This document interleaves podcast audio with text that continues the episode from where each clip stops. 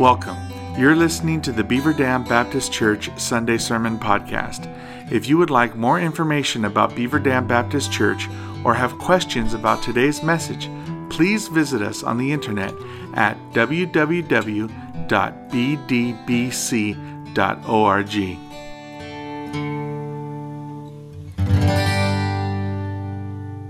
Well, it is that time of year again. No, not time to put your Christmas decorations out, although I have seen them starting to filter out of their hiding places at my house over the last few days. Nor am I telling you that it's time to start buying your Christmas presents, although I realize that people are telling us because of supply shortages that we need to buy our presents early. But you've been doing that for years, and so this year is no different. Instead, I mean it is time for our annual Thanksgiving get togethers with family and friends. Many of those were derailed last year because of COVID. Our family has not been to see Tracy's family in Memphis now for over two years. And so we will soon be making the drive across the state to renew old traditions. Virtually every year, we emphasize the need to be thankful. Thankful not just for one day or not even for one week, but thankful for all that we have for all of our lives. In spite of this annual emphasis that we call Thanksgiving, many are simply not thankful. If social media is any indication, thankfulness is not at the top of the list. Instead, it might be something like bitterness or criticalness or complaining or something of the sort. Because we are all so quick to fire off an email or a text letting everybody know what we think and how we feel. Sometimes it's in the little things that we see that thankfulness has gone by the wayside. People pushing into traffic, and perhaps you graciously allowing them to get into the flow of traffic, and they don't even give that customary hand wave. I mean, that's just common social sense, right? You have to give the wave. And if they don't, I wish I had their cell phone number so I could text them what I felt about their lack of etiquette. Or retail establishments not appearing to be thankful that you are coming to their business and spending your money. Instead, they act like it's a favor to you that they're there. Or the almost non existence of thank you notes these days. You know, I was taught, especially in seminary, that when someone did something nice for you or bought you something, that you were to give them a handwritten thank you note, and these are also gone by the wayside. Now, immediately, some of you might conclude, at least in your own mind, perhaps you wouldn't say it out loud, but you might conclude that if you had something to be thankful for, then indeed you would be thankful. But since you don't, this whole idea just doesn't apply to you. After all, your finances are not what you want them to be. Your health is questionable at best, and your relationships, well, I don't have the time to go into that this morning. In other words, we tend to focus in our lives on those things that are lacking, those things that have gone wrong, those things that are not what we want them to be, and therefore we do not feel like giving thanks. Furthermore, we tend to think that being thankful must depend upon our circumstances. We are thankful because things are going well, and therefore, if they are not, then we are not thankful. Well, I want to talk to you this morning from Psalm 30. That is our text today. From Psalm 30, I want to talk to you about being forever thankful. And I get that title, as you'll see, from the last verse of this text. And using that title, you might think that I'm going to be talking primarily about the future. That is, we are going to be thankful forever when we spend eternity with Christ. And we will talk a bit about that. But in order to be thankful forever, that is, in the future, we have to start in the present. So the vast majority of the sermon today is going to be about how we are to be, faith, uh, how we are to be thankful in the present, because that's the start of being forever thankful. Psalm 30. I will extol you, O Lord, for you have drawn me up and have not let my foes rejoice over me. O Lord my God, I cried to you in, for help, and you have healed me. O Lord, you have brought up my soul from Sheol. You restored me to life uh, among those who go down to the pit. Sing praises to the Lord, O you his saints, and give thanks to his holy name. For his anger is but for a moment, and his favor is for a lifetime. Weeping may tarry for the night, but joy comes in the morning. As for me, I said in my prosperity, I shall never be moved. By your favor, O Lord, you made my mountain stand strong. You hid your face. I was dismayed. To you, O Lord, I cry, and to the Lord I plead for mercy. What profit is there in my death? If I go down to the pit, will the dust praise you? Will it tell of your faithfulness? Hear, O Lord, and be merciful to me. O Lord, be my helper. You have turned for me my mourning into dancing. You have loosed my sackcloth and clothed me with gladness, that my glory may sing your praise and not be silent. O Lord my God, I will give thanks to you forever. Well, as you notice, this heading, the heading of this psalm tells us that this is a psalm of David. You know who David is. A lot of the psalms are written by him. Not all of them, but a large percentage of them are written by King David. Now, as to the setting of this psalm, sometimes we know the setting and sometimes we don't.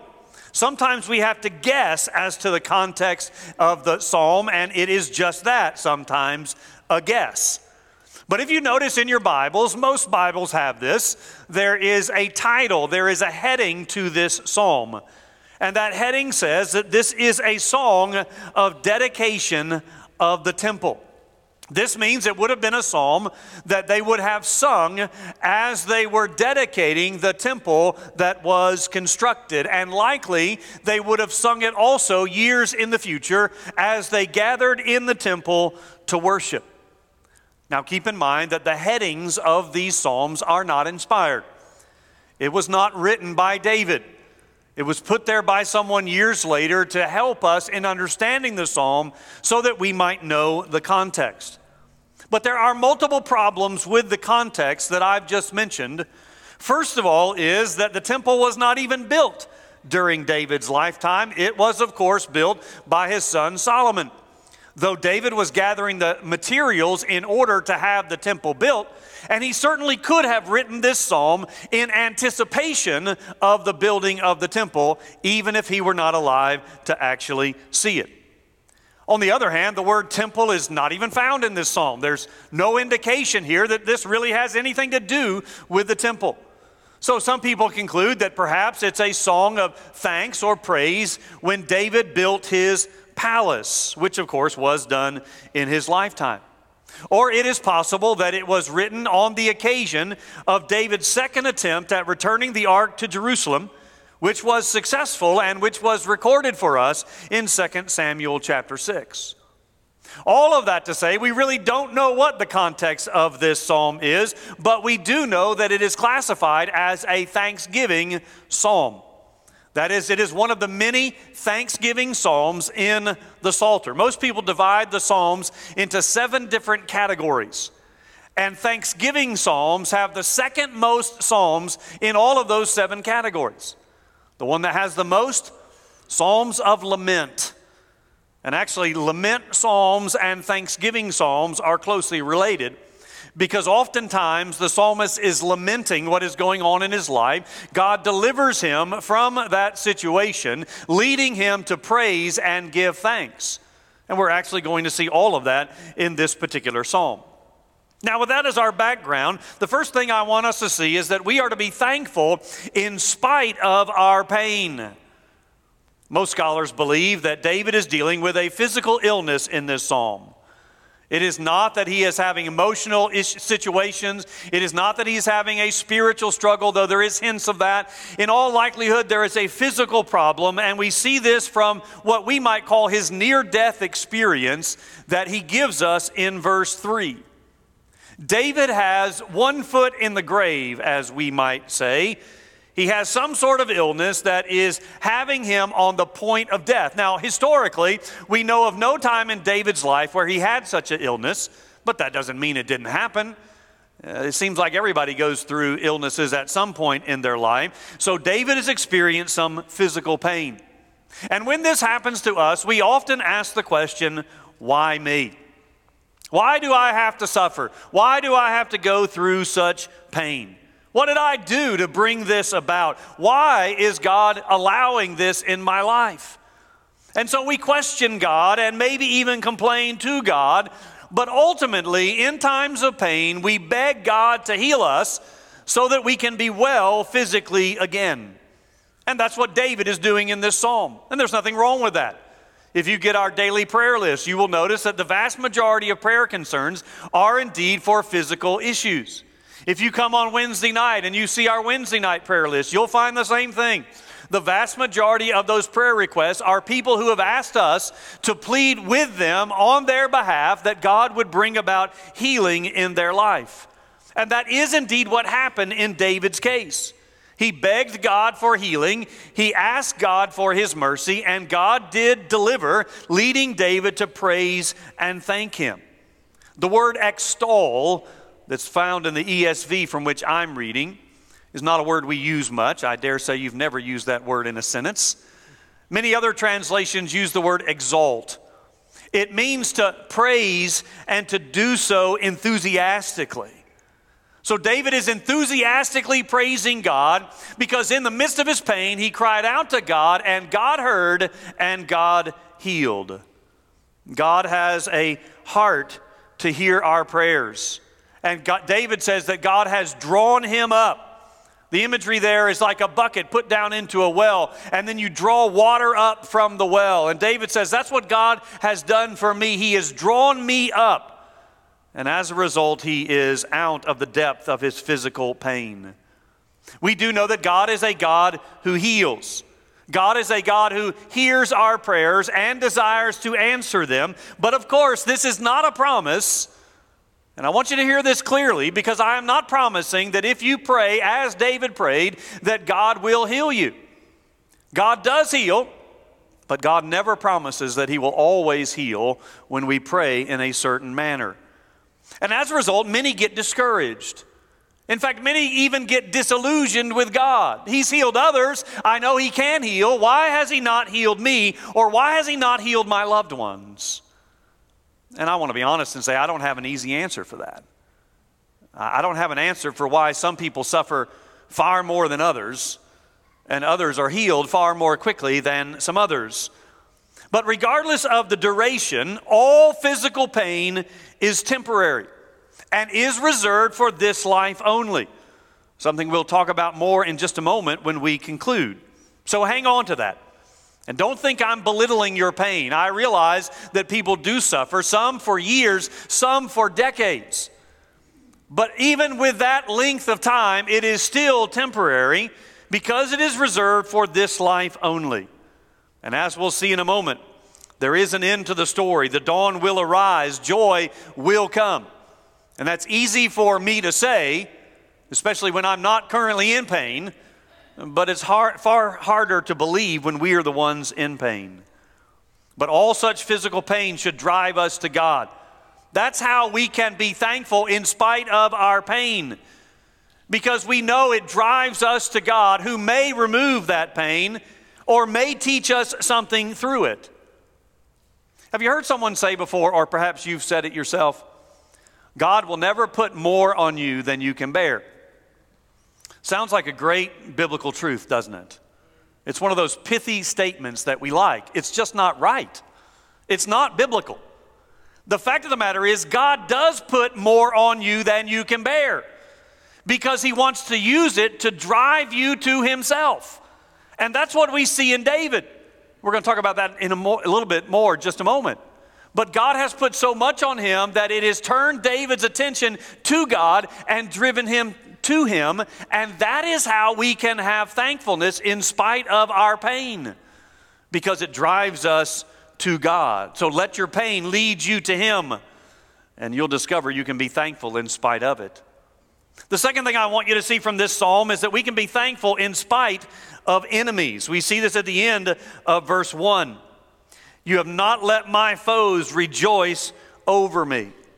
This is a recurring theme throughout the Psalms because David and others like him had real life enemies.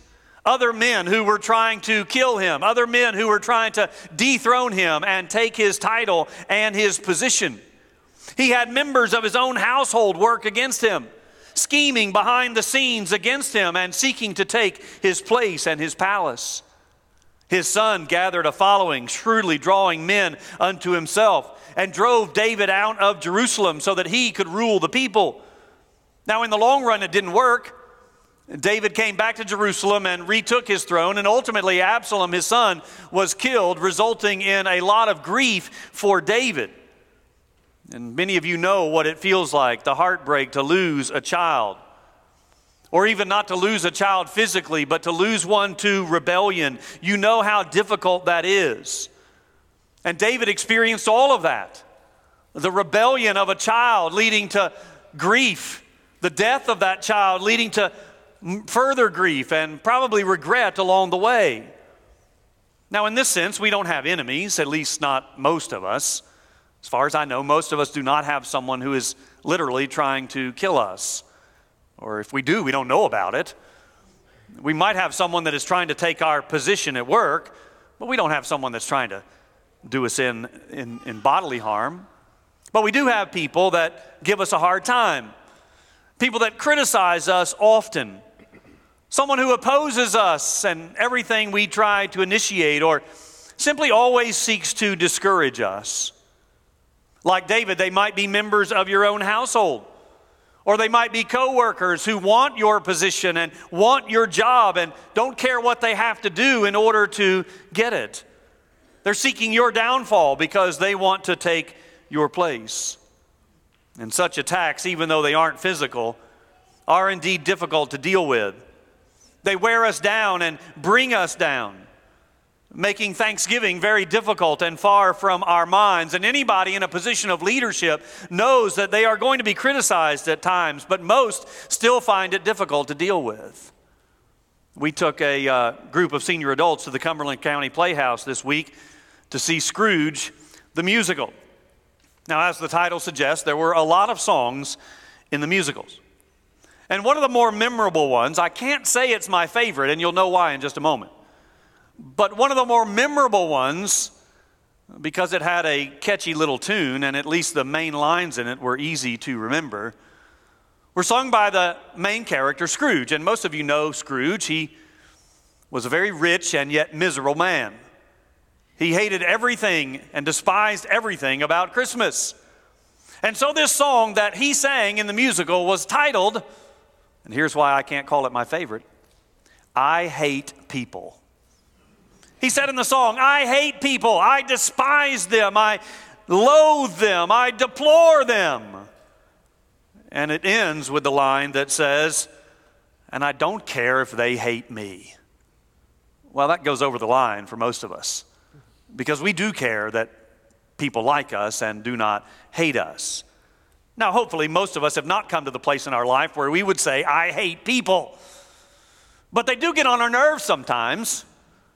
In fact, you might discover that as you gather for your Thanksgiving meal next week.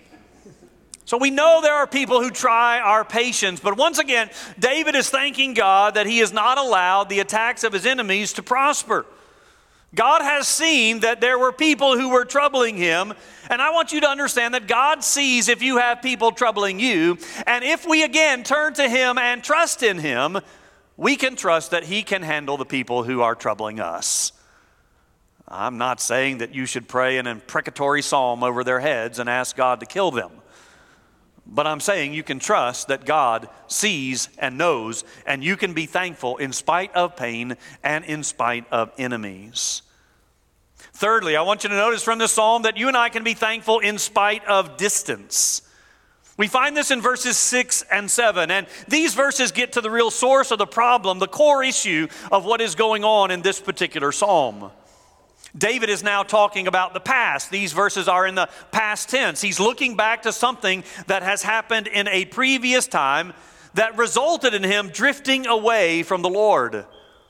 And in response to that, the Lord has disciplined him and thus allowed David to see his need and return.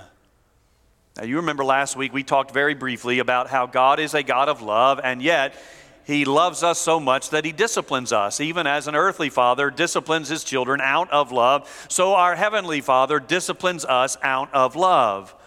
And that is what we see in this psalm. God has disciplined David in the past, leading David to understand the distance that has come between him and God, and therefore he sees his need and returns. I mean, we can just imagine the temptation of a man like David a king who had who knows how many servants, but certainly enough to meet his every single need. Here was a man who was the commander in chief of Israel's army. He could tell them to do and go wherever he wanted them to go at any time without congressional approval. He has wealth and he has women. Whatever he does not have, he can surely attain. All of which leads him to suddenly conclude that he no longer needs God. You see, David's sin in this particular situation was the sin of pride and self sufficiency. He began to trust in his own security and in his own status and found then that he could be independent of God. He didn't need God. He might not have said those words, but that's the way he was living. And as a result, verse 7 God hid his face from David, leaving, leading David to be dismayed.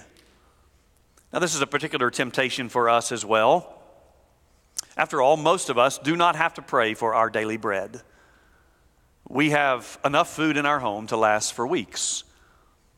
We don't have to pray that God will provide enough for the mortgage this month because most of us have at least a small nest egg put away somewhere just in case there is an emergency. We don't have to fret or be anxious about what clothes we're going to wear, unless, of course, they are not the right name brand. The fact of the matter is, most of us have too many clothes in our closet, and we need to get rid of some. So it's not like we actually have to depend upon God every single day for everything, because most of us are prosperous. And again, by the world standards, most of us have far more than the average in the world. And therefore, it is easy to forget God. We can become careless over spiritual things, quickly forgetting the blessings of God in the past. And as a result, we stray from God. And then at some point, we realize that we don't sense His presence any longer and don't have any joy.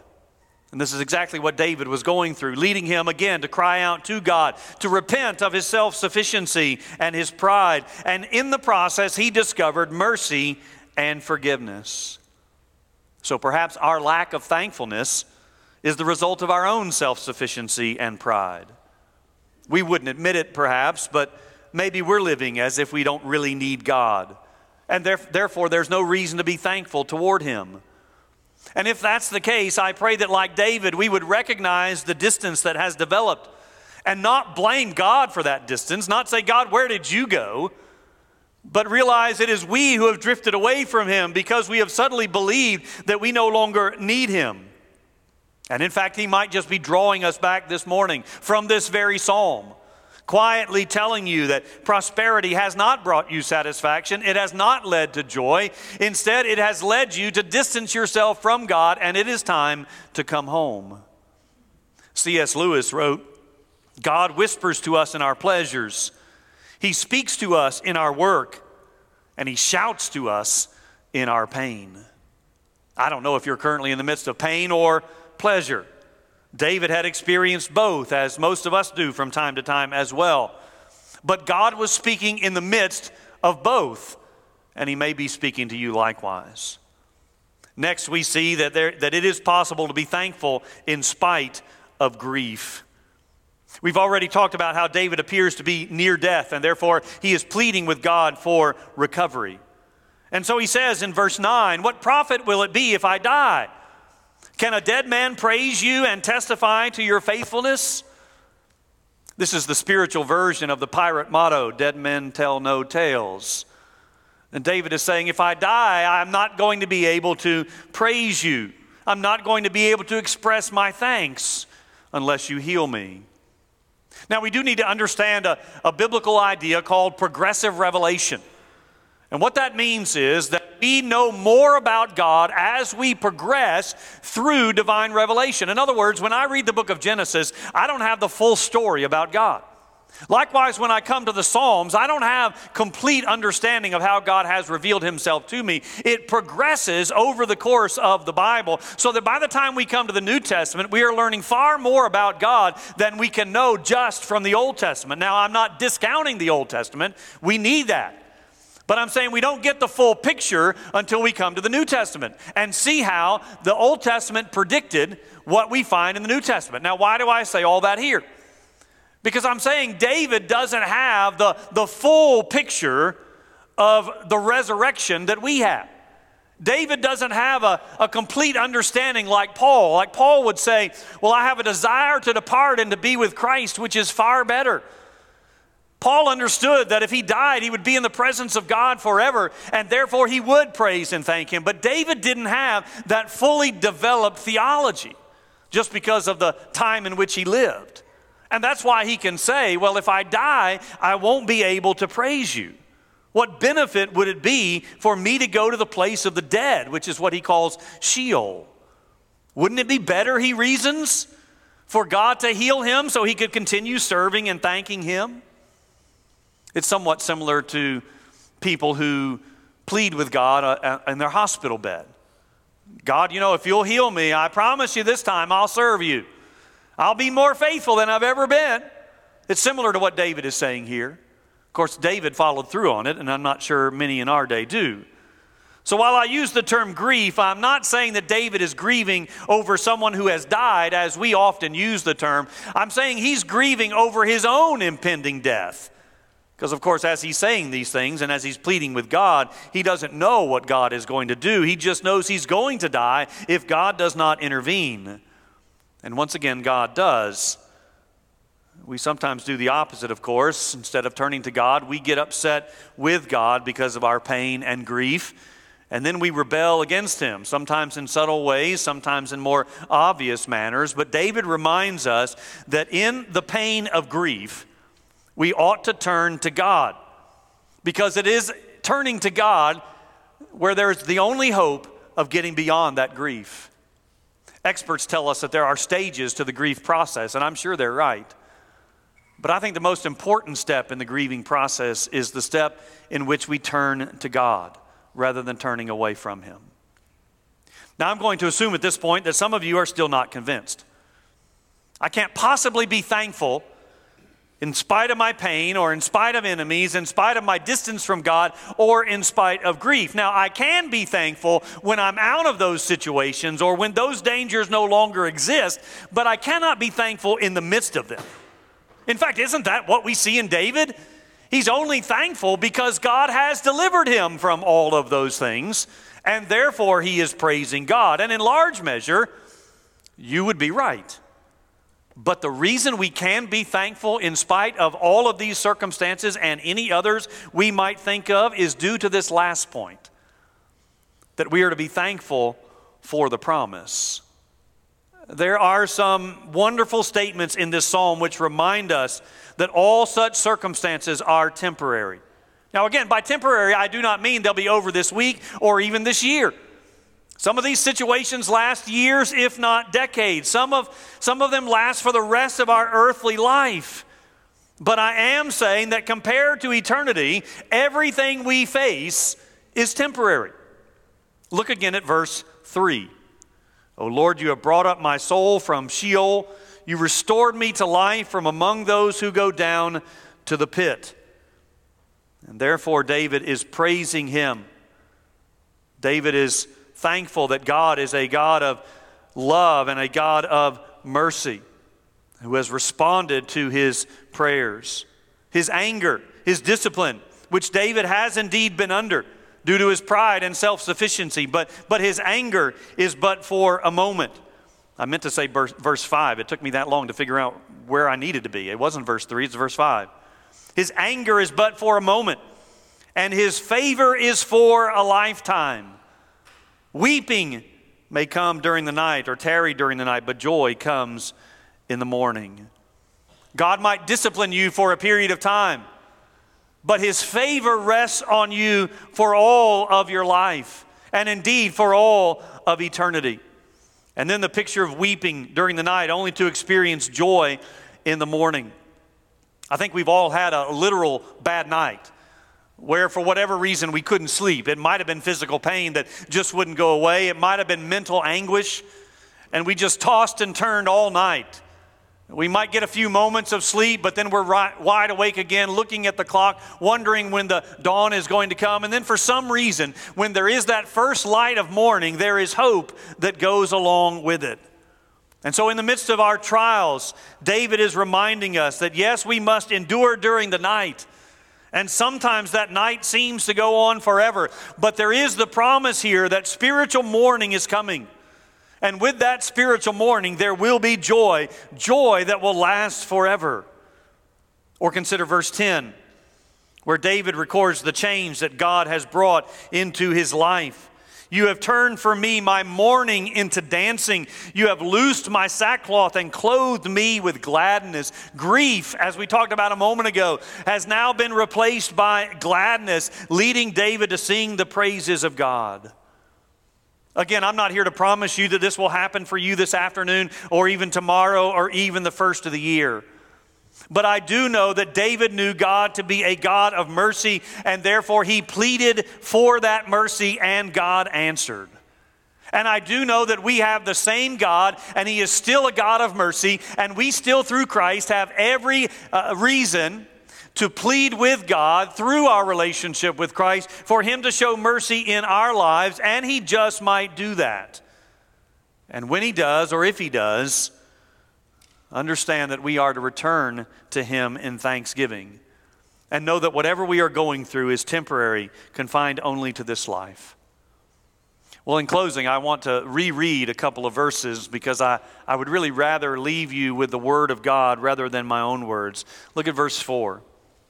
Sing praises to the Lord, O you his saints, and give thanks to his holy name. You are a saint. That's a word that just means a, a genuine believer.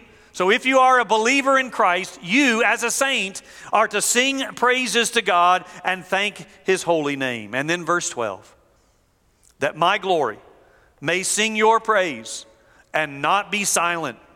O Lord my God, I will give you thanks forever. Let me pray. Lord, I do pray that we would recognize this morning that no matter what we're going through, you have been gracious and merciful to us and blessed us in so many ways, and therefore we do have reason to be thankful. Not just for this week or next, but to be forever thankful. And I pray that we would not be silent, but we would sing praises to your name, both now and forevermore. In the name of Jesus, we pray. Amen. Let's stand and sing, and you respond.